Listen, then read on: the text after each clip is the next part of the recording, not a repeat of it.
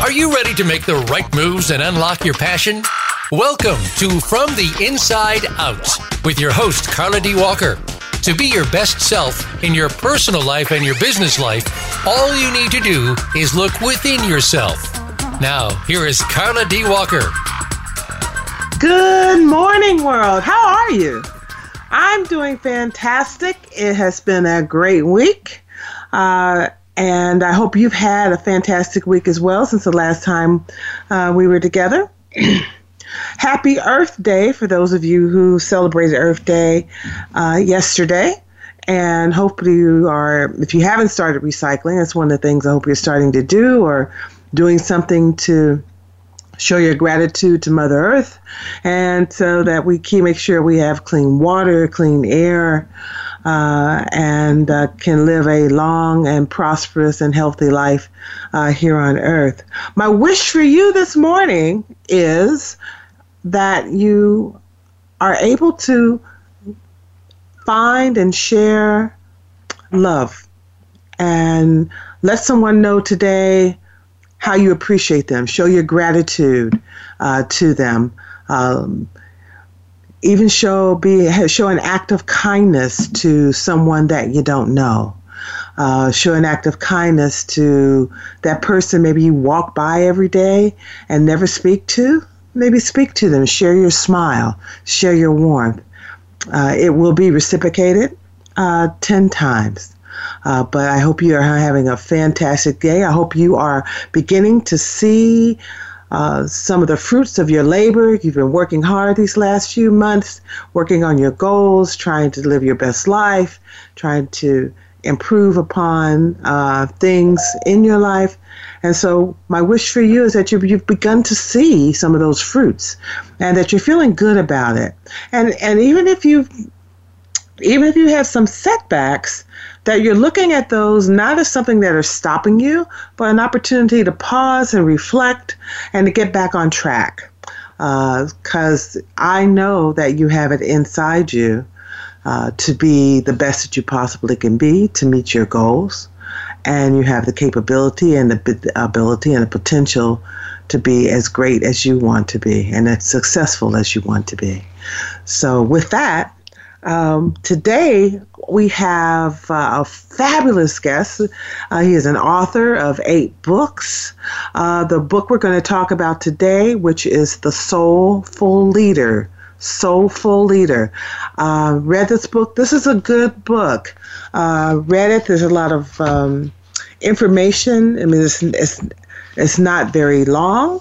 But I tell you what, in the 80 something pages, almost 90 pages, he gives you a lot of information and a lot of things to think about and things that you can use as you are uh, going through your life. And if you're looking at trying to be that soulful leader, um, and uh, so his name is Dr. Arthur P. Ciaramicoli and we've got Dr. Ciaramicoli on the line. How are you doing, Doc? Thank you. Thank you, Carla. Good morning. Good morning. Uh, can you just tell our leaders a little bit about who you are and, and maybe why you decided to write this book? Sure. Well, I'm, I'm a clinical psychologist. I've been in practice for over 35 years. I was on the faculty of Harvard Medical School for several years. I was also chief psychologist of Metro West Medical Center for 25 years and also director of an alternative medicine center that we opened at that hospital at one point. The last 10 years, Carla, I've been basically in full time private practice and writing. Uh, why did I write this book, The Soulful Leader? Because I'm, I'm so very concerned, as I know many Americans are, and actually many people throughout the world, with leadership. Uh, we know that we have toxic leaders in business and in the political world we know that there has been a lack of ethics in the last few years, that integrity is down, narcissism is up, empathy is less for other people. And mm-hmm. as you said, I mean, your your your inspirational beginning was to reach out to other people, but I think we've we've evolved with leaders who are more divisive than they are mm-hmm. connecting one side to the other. So yes. I'm very concerned about our culture and, and the direction that we're going. And uh, I, you know, most studies now indicate that over 70% of American workers are awake at night, waking in the middle of the night due to stress and unhappiness in their jobs and Yes. unhappiness with the leadership that they have to report to. Yes. Very true. Very true. And so part of your book does identify, does talk about those behaviors or those things that people can do or demonstrate uh, to help to uh, evolve even more in terms of their leadership. And that's either in business or the political world, but even uh, uh, leadership in your family uh, as well. Uh, so this is something that can be used um, uh, regardless of what stage in life you are. Uh, but it gives you a lot of things to think about. And I also, what I really liked about uh, your book was at the end, there's a questionnaire, isn't it, in the appendix about um, authenticity, uh, integrity, leadership, and performance addiction, which is something you know we'll we'll talk about very shortly. Um, but but those things also help you think through. Uh, in uh, it kind of gives you an, uh, an opportunity to look inside yourself and identify those uh, perhaps um, characteristics or or things that maybe you need to uh, rethink or give you an opportunity to pat yourself on the back uh, so you can continue doing those behaviors that are working for you that are working in a positive manner. So i really appreciated that. Uh, can you tell us what are the characteristics of a soulful leader?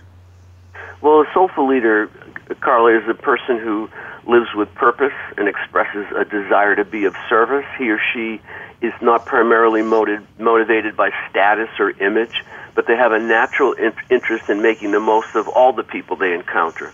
Soulful leaders lead with passion. They're intimately aware of the structure of their organizations. They're interested in motivating from what I call from the bottom up, not from the top down. They mm. know who cleans their offices. They know who mows the lawn. They know who the receptionists are, who the secretaries are. They might know something about their families. They mm-hmm. speak to everyone, and no person is seen as less valuable than anyone else. Soulful people lead balanced lives also. You know, they work with intensity, but they know how to play as well. They know how to turn the dial down. They have mm. what I call a dimmer switch. They can turn the dial down when it doesn't need to be on. They have an inherent love of young people. They love to educate, to witness the blossoming of young talent. They're the voice of reason in the face of conflict, which is very important. They're not quick reactors. They rather thoughtful contributors. They know how to listen. They know how to listen with empathy so that they, they become generally interested in understanding not only those who are like them, but also those who are on the surface seem different than them. They're known for finding the common ground. And they take in information from diverse sources. They, they expect to continue to gain information about themselves, their world, and, and, and human beings throughout their lives. They expect to revise theories, change perspectives as new learning takes place. And they're mm. not wedded to one way of thinking or one way of being or one way of leading. They're always interested in learning. And they mm-hmm. realize and willingly accept that in order to live a healthy, high achieving life, they have to adapt to change. And mm-hmm. they are lovers of diversity. And we, we mm. know from credible research that diverse groups are far more productive and, and far more creative than when we're just preaching to the choir when you have people that are just pretty much like yourself. So they mm-hmm. understand that diversity is good for an organization. Doctor, uh, and and so doc, Doctor C, one of the things that you mentioned uh, early on that, because that that was a, a great, uh, very detailed, I think, uh, definition or uh, in terms of characteristics of what a soulful leader is, but uh, that wasn't something that you necessarily got out of out of books or studying. As I remember, you have a story in your in your book as well about this is a lesson you learned from your father. Yes. That was uh, one of my first lessons, Carla, as a young man. I I was working in the hospital that I mentioned before, and I had become the chief psychologist, so I was uh, proud of myself, and I wanted my parents to come in and see the sign in front of my door and so forth. And my office was at the end of a very long corridor.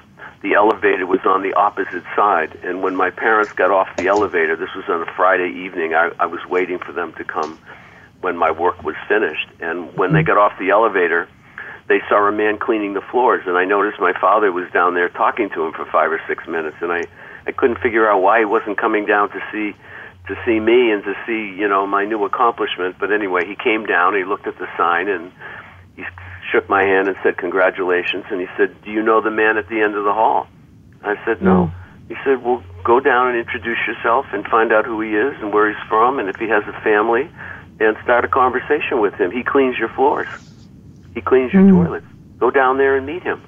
So I went down and I you know, was a little confused, but I went down and I was kind of embarrassed that I hadn't introduced myself before, kind of, you know, mm. taken away with my own self. Sure. And I introduced myself to Rodrigo, and uh, we, for, for 13 years, became very good friends. On mm. Friday nights, when everything was, was finished on that floor, we mm-hmm. would sit around and either I'd get the coffee or he'd get the coffee, and we'd talk about life and him coming here from Brazil and bringing his family here, and how appreciative he was to be in America and have the work that he had. And uh, actually, over those years, I think I learned much more from him than he ever learned from me. Hmm. Wow. Wow.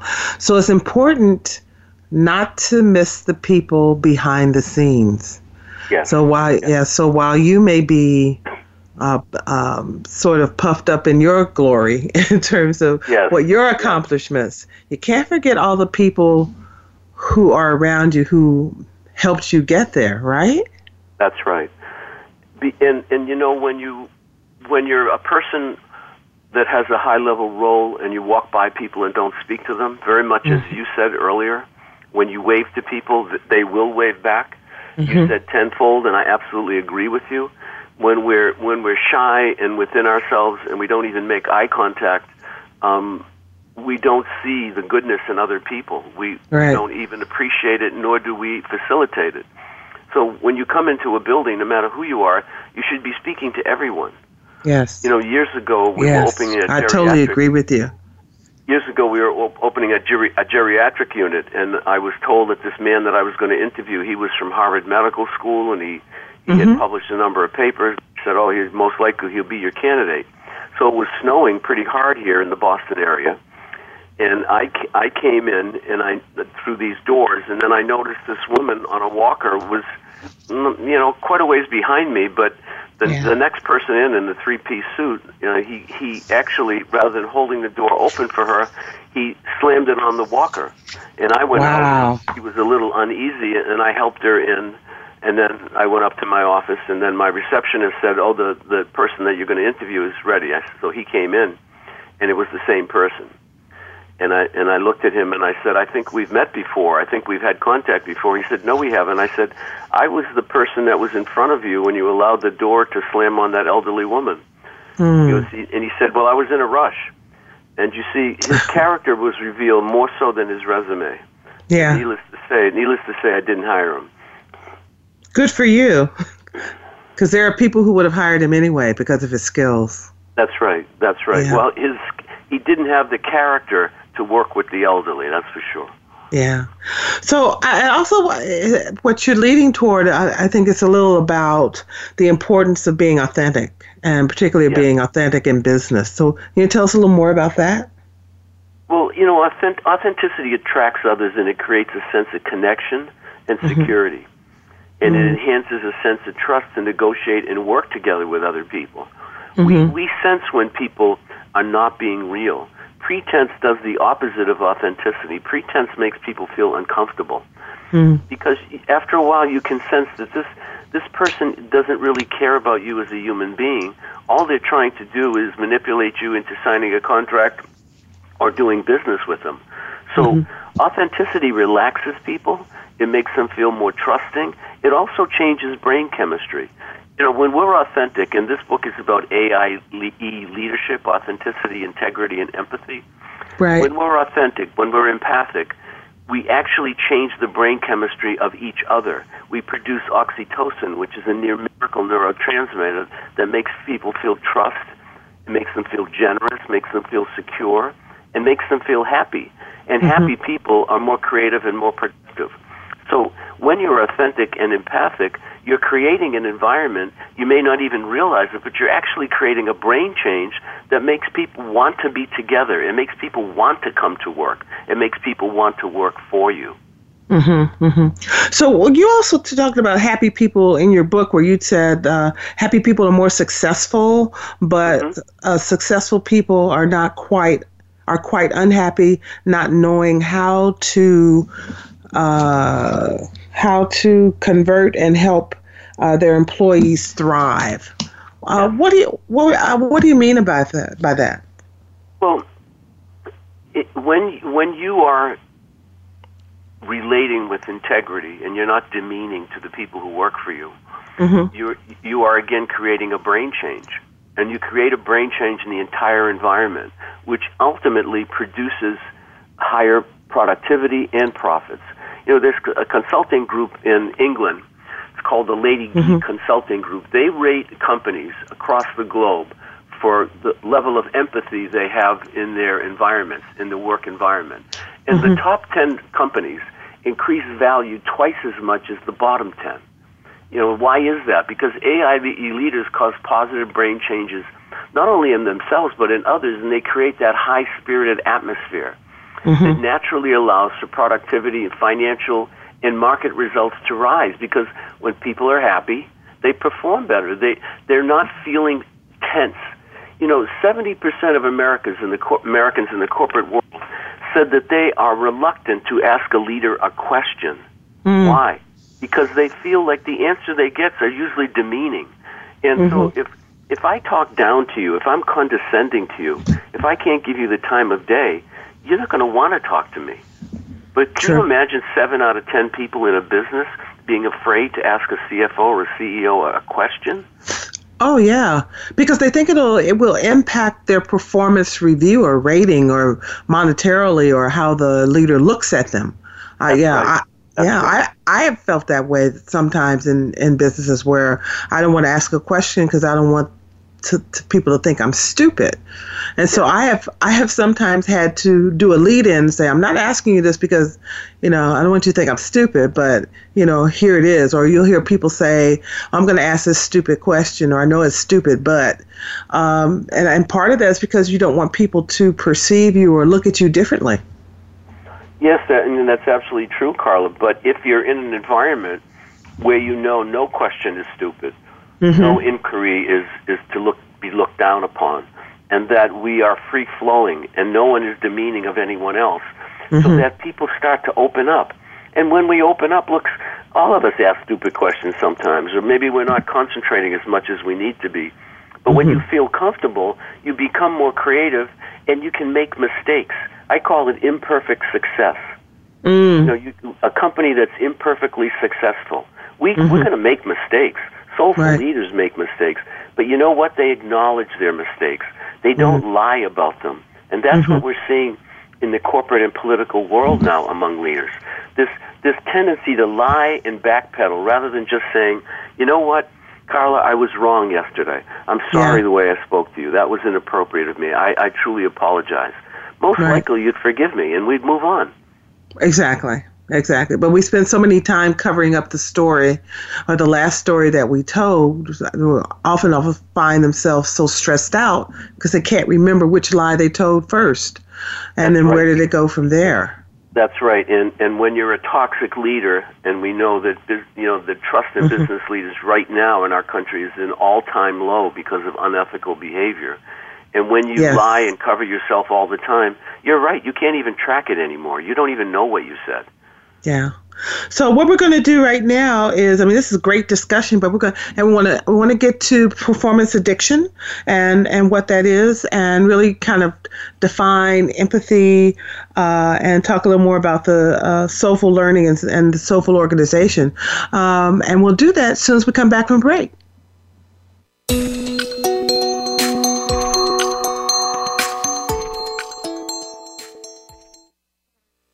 Become our friend on Facebook. Post your thoughts about our shows and network on our timeline. Visit facebook.com forward slash voice America. It's time for you to take a sweet and honest look at your life. Tune into Living Within the Sweet Spot with your host, Nikki Klegel. Each week, Nikki invites you to call into the program, where she will connect with each listener to show the power of God's love in every unique instance. There are gracious gifts and elements of power within each one of us. You just need to discover them and find your life's purpose. Live healthier and happier. Listen every Wednesday at 10 a.m. Eastern Time, 7 a.m. Pacific on Voice America Empowerment. We all have the inner ability to use the gifts within ourselves to serve ourselves, our families, loved ones, and our communities. Once you have discovered these gifts and talents, you can promote harmony, peace, and hope. To find out how to harness your own gifts and talents, tune in to Get Ready. Get ready for your breakthrough with host Felicia A. Hill, live every Tuesday at 5 p.m. Eastern Time and 2 p.m. Pacific Time on the Voice America Empowerment Channel. Listen and share with others. Have you friended us on Facebook yet? Why not? Just go to facebook.com forward slash voice America or search for the keywords voice America. Once you are part of our Facebook network, you'll receive daily messages about what's happening with our shows, this week's featured guests, and new happenings at the Voice America Talk Radio Network. And you can add your voice to the always active discussions on our timeline. Just go to facebook.com forward slash voice America or search for voice America.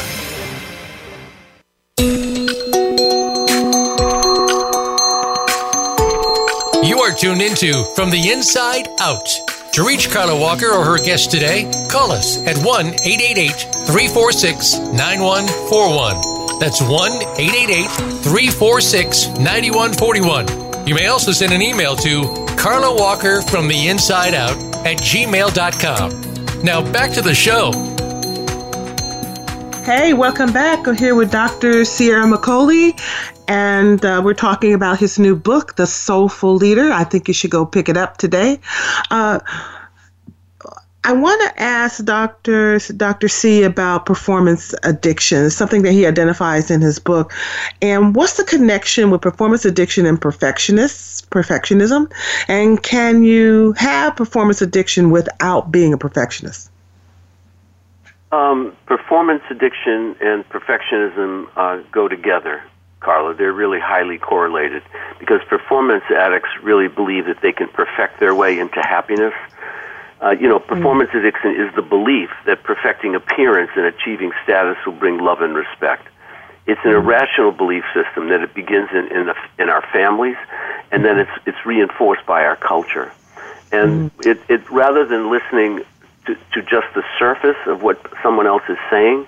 It, the performance addiction, performance addicts hardly ever go beyond the surface, and that therefore they're usually stressed, and they tend to always compare and contrast themselves to others, and mm-hmm. unfortunately they drive their spouses, their their kids, and their employees crazy because they're always doing that to them, to the other people in their lives as well. So they're highly tense.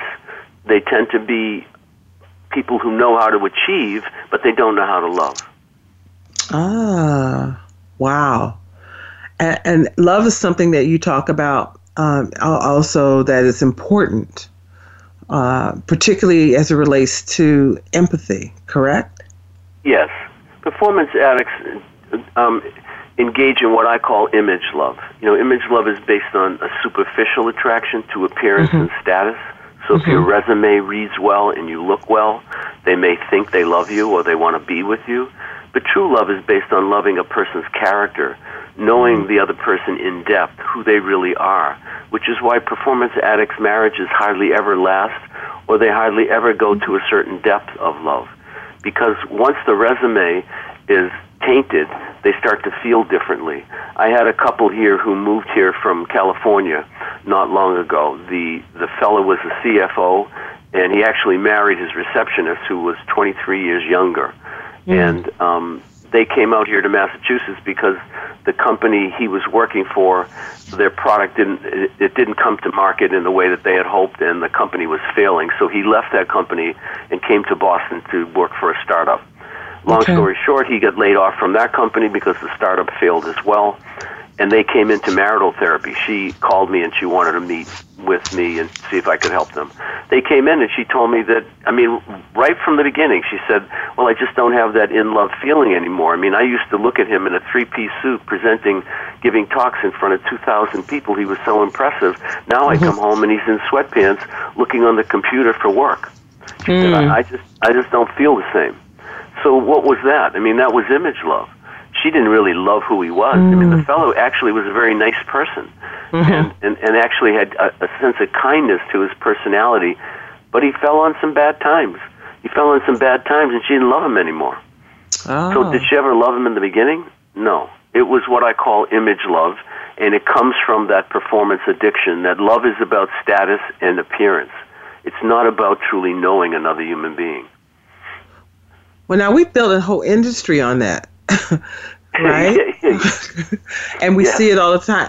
I, I, I wonder if it makes me wonder if some of our younger um, uh, folks are going to have problems because they have gotten so ingrained in that industry. I mean, we talk about the the YouTubes and the podcasts where they're trying to uh, change their body image, uh, uh, where they're getting plastic surgery to try to look like certain celebrities. Yeah. Uh, it's all about the the surface part, and I think um, there may be some issue or some problems in terms of communicating um, with with some of our uh, young folks because they spend so much time within technology or on technology that there's been very little time in a real relationship, talking one to one, face to face, eyeball to eyeball. Yes, I mean, Carlo, that that's such an important, important, critically important point because you know I stopped in a little restaurant on Saturday the other day just to get a quick bite to eat, I was coming home from the gym, and I'm at the I'm at the bar just ordering a sandwich and a, and a coffee, and there are four people at the bar at at this restaurant uh, sitting at the bar, uh, two parents and two maybe 13, 14 year old kids. Do you know for the whole 40 minutes I was there, all four of them were on their phones the whole time, the whole wow. time. Wow we don't see do we see each other? I, I, often wonder do they do they see each other? Do they really feel each other's pain? Do they do they look in each other's eyes? Do they say anything? Talk to each other outside of you know hi how you doing? Or can you help me with this? Yes uh, i mean if if you don't look directly at another human being how can you even see them and understand them? I mean these are four people that even in each other's presence they were on their phones. Yeah yeah. Is this it's saying that, you know, technology is more entertaining than being with another human being? What is that saying about us and what you think about the people that surround you with? If, if the yeah. technology on the phone is more interesting or more important than the person you're sitting next to, there's a problem. well, one of my clients is, is a CFO, and he was telling me last week that in a meeting, one of his pet peeves is that people are on their phones in the meeting while people are talking. Yes. And he got up and stood up and and he said, "I probably shouldn't have done it, but I slammed my my hand on the on the desk and said, "Done. Put your phones down. Everyone, yeah. do not ever come in this meeting again with a phone. Yeah. Nobody's listening. You're all typing and checking your emails. We're here for a purpose. Yeah. Put your phones down." Yeah. Yeah, I had a situation where I was working, and we worked in cub- where I was working in a corporation. We were working in cubicles, and uh, was asked well, a person behind me instead of turning around and just tapping me on the shoulder or asking me something, sent me an email to ask me a question. I had to turn around and say, "Really? you could just ask it." So yeah, I'm I'm I'm a little concerned about that, but yeah, but that does that create or feed into the performance addiction um, and lack of empathy that people tend to have? Yes, because it feeds into the, the status piece of performance addiction. You know, that's why I have a mm-hmm. performance addiction quiz at the end of the book. Right. And, you know, most people test in the high range when they take that quiz. Because just as you're just as you're saying, Carla, I mean, it means that we don't really encounter each other. Mm-hmm. And as a leader, we don't really encounter our employees either, or even a leader of our family, we don't encounter our kids. Mm-hmm. Because we're not doing what you just said, face to face, eyeball to eyeball, looking at another human being to see the cues, to see, mm-hmm. you know, the nonverbal, to mm-hmm. understand the whole picture, the whole person. We're missing that. And we've become a, a society that we focus so much on character, we focus so much on status and image that we've lost touch of character and mm-hmm. integrity. Mm-hmm. Now, you you you can you just give us a quick definition because I think people sometimes confuse empathy with sympathy. Well, sympathy, Carla, is is a rushing into console. Mm-hmm. Empathy slows down a process to try to understand the facts. It's very fact oriented. And, mm-hmm. and people do get confused with one and the other. I'll give you an example. For instance, in one of my leadership and communication groups, I added a woman a few weeks ago uh, who was divorced and she is going through a divorce. And she came in, and one of the women asked her, you know, how Joy, how come you're here? And she said, well, you know, going through a divorce, and uh, I want to improve my relationship skills and uh, and I I'm in the business world, and I also want to Im- improve my leadership skills as well. And another woman who had just gone through a very contentious divorce in the last year rushed in immediately and said, "You need to get a high." high powered attorney you need to go to boston i'll i have names of high powered attorneys you you know your husband they they try to rip you off in court and she went on and on wow. and the woman was just sort of kind of stunned and then one of the fellas he was frowning and i said what, why are you frowning? He said, we don't even know what the nature of her marriage is, and already right. we're telling her to get a high-powered attorney. Right. So he looked at her and he said, what is the nature of your marriage? She said, you know what? I was pregnant as a senior in high school.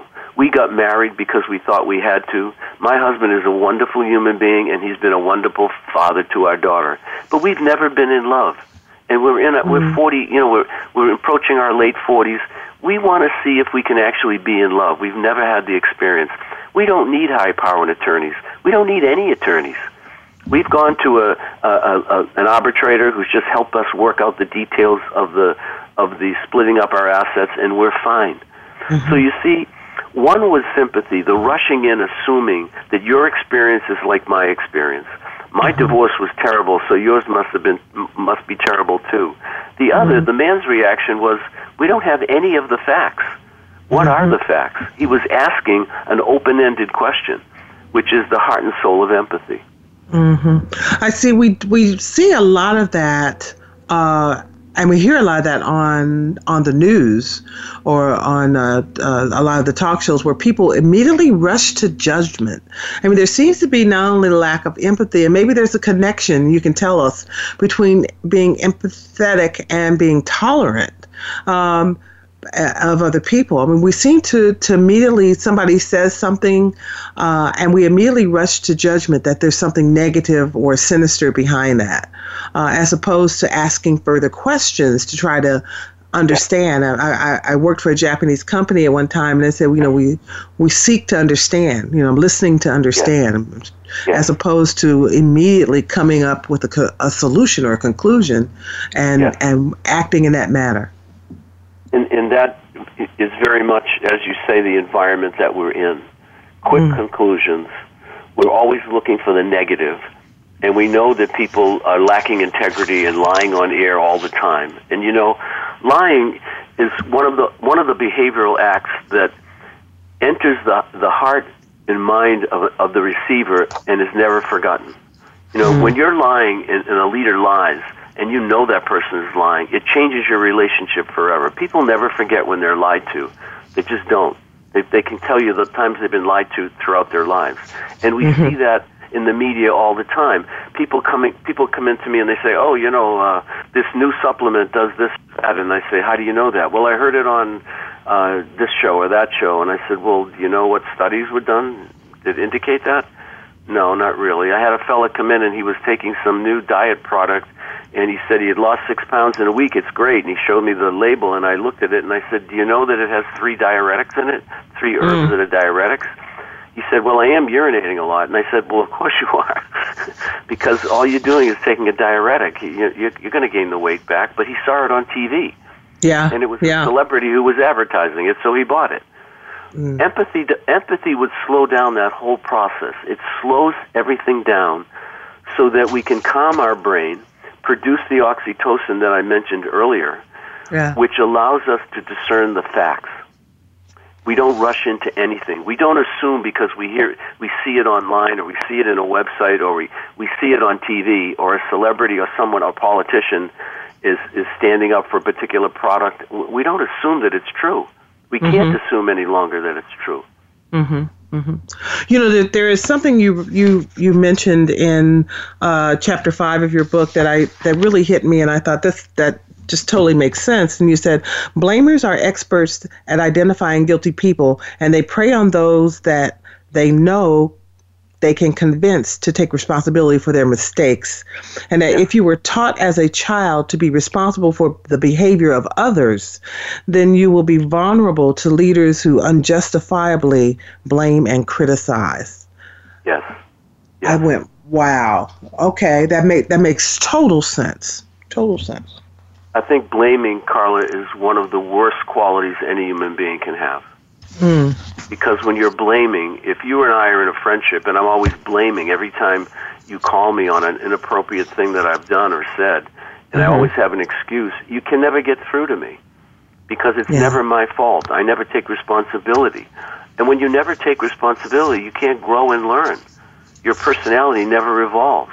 That's why mm. we see people today, particularly in the corporate or political world, are in their 60s and 70s, and they're mm-hmm. still lying and dodging the truth. Yeah. That's where this toxic leadership comes from, because they've never learned to just say, "I made a mistake." Yeah. And people in marriages, a blamer in a marriage, it, it, it just drives the other party crazy. But you're absolutely right. If if you're guilty, you fall into it because you usually feel implicated in other people's problems anyway. Mm-hmm, mm-hmm. You know, you have a hard time when you're a guilty person seeing where the the boundary stops between you and another person. So if they're blaming you, you take it on. And again, toxic leaders, they will find people that feel guilty. Those are the people they get to work on the weekend. Those are mm-hmm. the people they get to work 80 hours a week. they're, they're, manipulating them all the time. They they identify the guilt and then they utilize it inappropriately. Mm. So we, we talk about that relative to leaders, but there are also toxic coworkers, right? Who do the same thing. Yes. Yes. Yeah. Sure. Sure. Uh, you find yourself maybe doing their work, or they implicate you somehow in in what they were responsible for. Uh, they never take uh, the responsibility of saying, like you said, "Oh, I'm sorry, I made a mistake." It's always somebody else did it. It wasn't me. It was somebody yeah. else. Yeah. Because I, I think, as you said, I mean that that has to do how they want to be perceived. Yes. Uh, uh, as never as being perfect. I mean, it also all seems almost to come full circle uh, in that in that regard. Yeah. Uh, relative to that. Um, so one of the things also uh, you talk about you we mentioned it briefly uh, was love, and and we're just going to have. Um, you know a couple of minutes to you know maybe talk about this but you said love is elusive in corporate for corporate in, uh, for corporate leaders. Why is that? Well i think you know many many people in leadership positions have grown up in environments where they didn't feel good enough believe it or not. Mm. and because they're talented and capable they learned early in life that when they achieve when they put points on the board they get the attention of significant others in their life, their parents, their coaches, whoever. If you don't receive enough compassion and empathy early in life, then you then you come to find out, especially in our culture, that if you look good and you achieve, if you hit a home run or you get the lead role in a play, people clap for you, and all of a sudden you feel like, oh, now I finally found the way to feel good. Rather mm-hmm. than learning the way to connect with people is to be empathic, compassionate, kind, and that becomes reciprocal. And that's how you make truly in-depth relationships. But a lot of people, you know, I wrote a book called The Curse of the Capable, which is that capable people often have a curse because they they have come to believe that achieving is going to bring them that sense of love and connection. And of course, achievement isn't meant to do that. It, hmm. it, it isn't a way of connecting. It's a way of accomplishing a certain goal.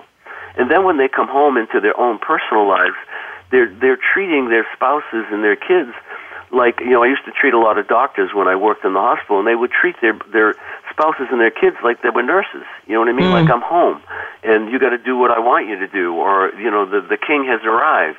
And I think corporate leaders do the same thing. Political leaders do the same thing. So the skill to know how to love and maintain intimacy over a long period of time is very different than skill in business. People think it's the same. Oftentimes, bu- business people who are not very ethical will say, "Oh, I'm not like this at home." That's not true.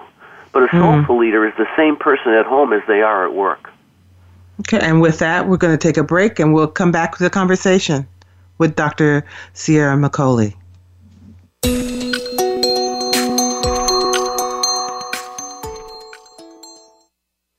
Become our friend on Facebook. Post your thoughts about our shows and network on our timeline. Visit facebook.com forward slash voice America.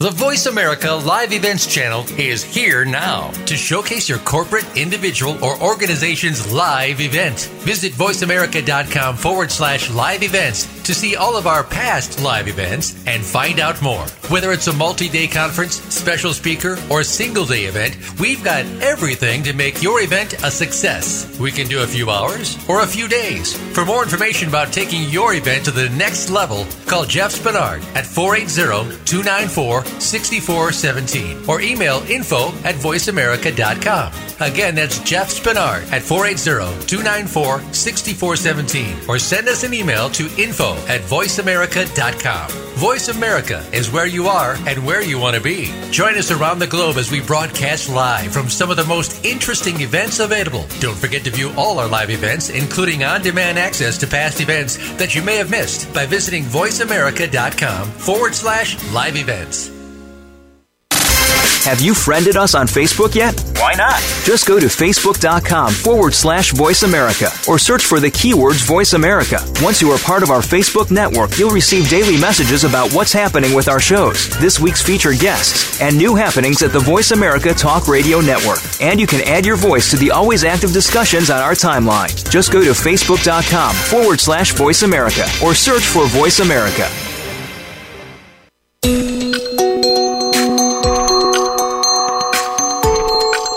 Tuned into From the Inside Out.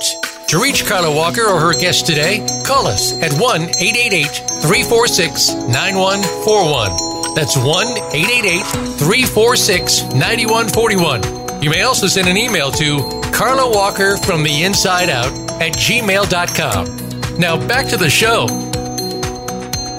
Hey, we're having a great conversation while you're listening to the commercial. And one of the things we were talking about is that how uh, relevant this particular book is for the times that we're currently living in, when we're seeing leaders who seem to lie as they breathe and and re, uh, express no remorse or um, who won't admit to making a mistake. And and Dr. C, you were saying uh, something about them not accepting diversity as well. So you want to repeat that? Yes, yes, Carla. We were talking about how you know we're in a time where race relations have deteriorated. There's very little acceptance and tolerance for people who are different or seem different to a, a particular individual, different religion, different country, different origin, different ethnic background, rather than embracing it. You know, in the end, we're all more alike than we are different. And Right. if you don't have a sense of extending yourself beyond your own little circle, your your world becomes so small.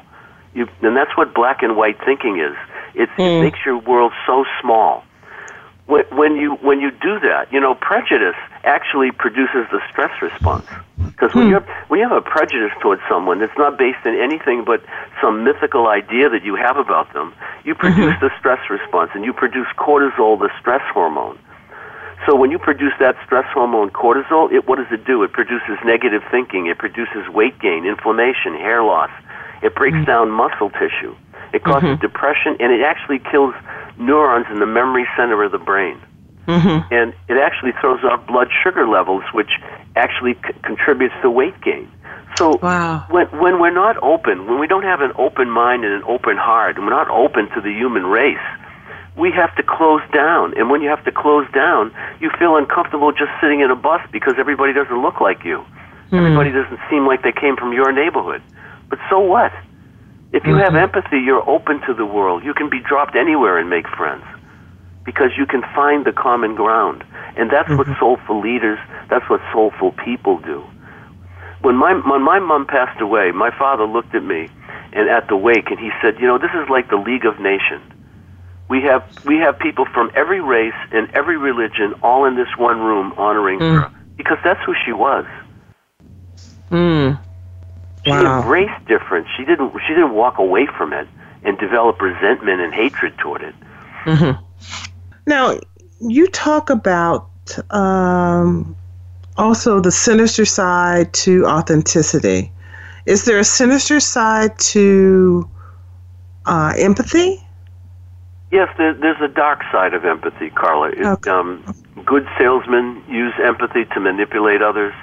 Uh, mm-hmm. toxic leaders use empathy to manipulate others. They, they, mm-hmm. we've seen in the political world how they make people feel fear. You know, you're supposed to be afraid of immigrants or people that are different than you because they're uh-huh. going to hurt you. They're all bad, bad and good. You know, that's that black and white thinking. We're on the good side. The other people are on the bad side. So empathy, you know, I wrote a book called The Power of Empathy in the year 2000, and I said Adolf Hitler had empathy. And journalists were very, you know, thought that that was awful that I said that. I didn't. I, I said it in, in a chapter I called The Dark Side of Empathy, meaning that Hitler read the minds and the souls of the German people. He knew what they longed to hear. It wasn't that he really cared for them, but he, he knew what they wanted to hear so he could get ahead. Um, Okay. And you know, I, when I wrote that book, I actually was with eight of my close friends uh, on, on uh, you know, sitting at, at a beach in Maine, in southern Maine, and I took out the words "the Third Reich" and Germany, and I and I uttered about eight sentences that Hitler had said as he was rising to power. And I said, "Who made these comments? Do you know who they thought made the comments? The Dalai Lama, Desmond Tutu, Buddha, Gandhi." because he talked about the soul and the spirit and we are one. He knew what to say to influence them. Of course, once he pulled them in, like people in a cult do, then he became very dangerous and evil. He always mm-hmm. was, but he didn't show it in the beginning. So empathy is reading other people accurately. It's it's it's basically everyday mind reading. And he was mm. able to do that. Good salespeople are able to do that corrupt politicians are able to do that. And we have mm-hmm. to have enough empathy on the other side to know when it's being done to us so that we're not manipulated. You also, you know, you also mentioned relative to uh, rewriting your childhood story because maybe you've learned this behavior in your childhood. Um, so, can you tell me what's that's important and and the connection between between doing that and becoming a soulful leader? Well, I always think that, you know, we all wrote a novel about ourselves early in life. We look into the mirrors of the significant others in our life, our parents, our coaches, our teachers, and we look to them to see who we are. We don't know who we are. But what if you're looking in a mirror that's cracked? Then you get a cracked reflection of yourself. What if mm-hmm. your mother's depressed or your father's alcoholic or or or they're removed or they're preoccupied and they don't give you enough understanding and empathy? Then you've created a very distorted view of yourself. What if you're criticized? What if you're called stupid or told that you're not very athletic? I was told when I was a senior in high school by my guidance counselor that I wasn't college material, and now I have two doctorate degrees. Wow. So, you, you know, um, I believed him at the time, and I wasn't going to go to college. I was lucky because I was an athlete and I got recruited, but other than that, I wouldn't have gone to college. I believed what he said, but I was looking into a circus mirror.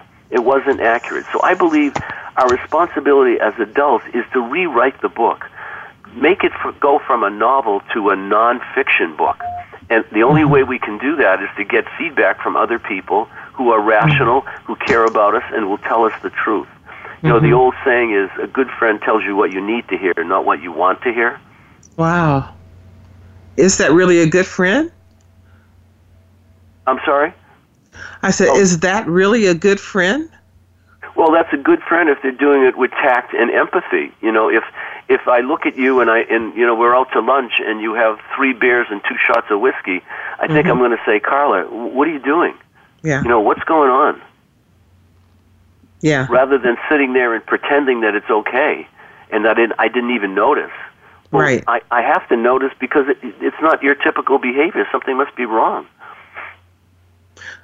So, are you? Is that the punitive internal voice uh, that you're kind of referring to that uh, the corporate leaders tend to have um, playing out because of, of what they've experienced or learned or the behaviors that they learned relative in, in their childhood. And uh, I also think about that relative to mother's guilt, whether they should yeah. go to work or stay at home. Um, yeah. And, and I'm just wondering, is that, do you see more of this in women than men? Well, I see performance addiction in both. I think, um, in general, men are more focused on the status part Women are most focused on the appearance part, but then there are some women who are focused on both. You know, as you said earlier, cosmetic surgery is at an all-time high. Yeah. People are obsessed about the way they look, men and women. Eating disorders have increased among men, not just women, among men, among young boys. So we're we're seeing this pervasive throughout the culture, and it's being modeled for us every day as soon as we turn on the TV. Mm-hmm. So I'm wondering, um, how does uh, one create a soulful organization, and how does soulful listening uh, create trust and generosity with others? Well, a soulful organization is created by a leader who is empathic, a great listener, highly ethical, with high integrity, authentic, as we had said before, humble yet confident, happy yet intensely serious when, when it needs to be, which results in employees being committed to the organization's vision when the leader is present and when he or she is absent. You know, a great leader models that behavior, but you can see in their organization, even when they're not there, that behavior persists. Mm-hmm. Because when you're that way, you are producing brain changes, positive brain changes that make, as we talked earlier, make people happy. When you listen empathically, you create a, a positive brain change that makes people feel generous and, and secure, and it increases trust, and it creates bonding. And it actually makes people open for love, open for connection. Hmm. Okay. So, what about um, and you may have, I think you've mentioned image love, but how does giving to others really change your brain chemistry? I don't. I, you, you mentioned that several times, and and uh, just if you can just quickly uh, uh, tell us a little about how does that do that? Well, when you give to others, you, you create what is called helper's high. You release feel-good chemicals that produce happiness and joy. It's almost similar. It's it's exactly similar to runner's high. When mm. we exercise intensely, we produce endorphins. The same thing happens when we're giving to another human being. So okay. when when you hold the door open for someone, or when you're, as you said, when you're smiling or waving to people, you right. are producing a different feeling inside yourself than you would have if you just put your head down and walk by them without saying anything to them. Mm. So when when you tap into the goodness inside you, and you allow it to be shared with others, you're changing your brain. You're producing a feel good sense. And it is called helper's high. That's why volunteers tend to feel uh, happy during the day, even though they're not being paid. They actually feel happy and they're not being paid because it's not all about money. Okay. It's about the connection that we get with other people that foster that high spirit. And when that exists in an organization, um, you really you really change the complexion and the spirit and the atmosphere of the organization for the better. Wow. Even though you get resistance, I mean, you have to be very persistent in doing that. I, I it feels like creating a soulful organization uh, is not necessarily an easy thing to do when the organization hasn't been so soulful. Yes, that's that's that's where you know, individuals have to make a decision, Carla, because you try, you try, and then if it doesn't work and you realize that this culture is like a stone wall, then it may be time when you need to move. Okay. You, you make an effort. You try to influence people. You try to model these behaviors. But if you see that you're in an organization that would not support this, I, I have a client who was in politics for many years, and he had to leave because he said he couldn't sleep at night he said, you know, we're, we're lying to the public on a daily basis, and I just was becoming a person that I couldn't stand myself. Mm. So now he, he went back to his law practice, and he is he devotes some of the, some he does pro, uh, pro, pro bono work, and he's feeling much better about himself. Great. Dr. C, Dr. C, I'm going to have to stop right there. Uh, we're coming to the end of the hour. This has been a great conversation. There's more information in Dr. Sierra, Ciaramicoli's book, The Soulful Leader. Uh, if they want to get in touch with you, how should they reach you? Um, my, my website is balanceyoursuccess.com. Balanceyoursuccess.com. They can reach me there and read of, of uh, you know I have several blogs and articles and books and so forth that people are interested could read them there. Oh, Fantastic. Thank you so much for being on the show today, Dr. C. I really appreciate it. Um, and look forward to, to reading more of your works. Uh, from Carla Walker from the Inside Out, thanks for being with us today. We greatly appreciate it. Look forward to seeing you next time. Have a great week.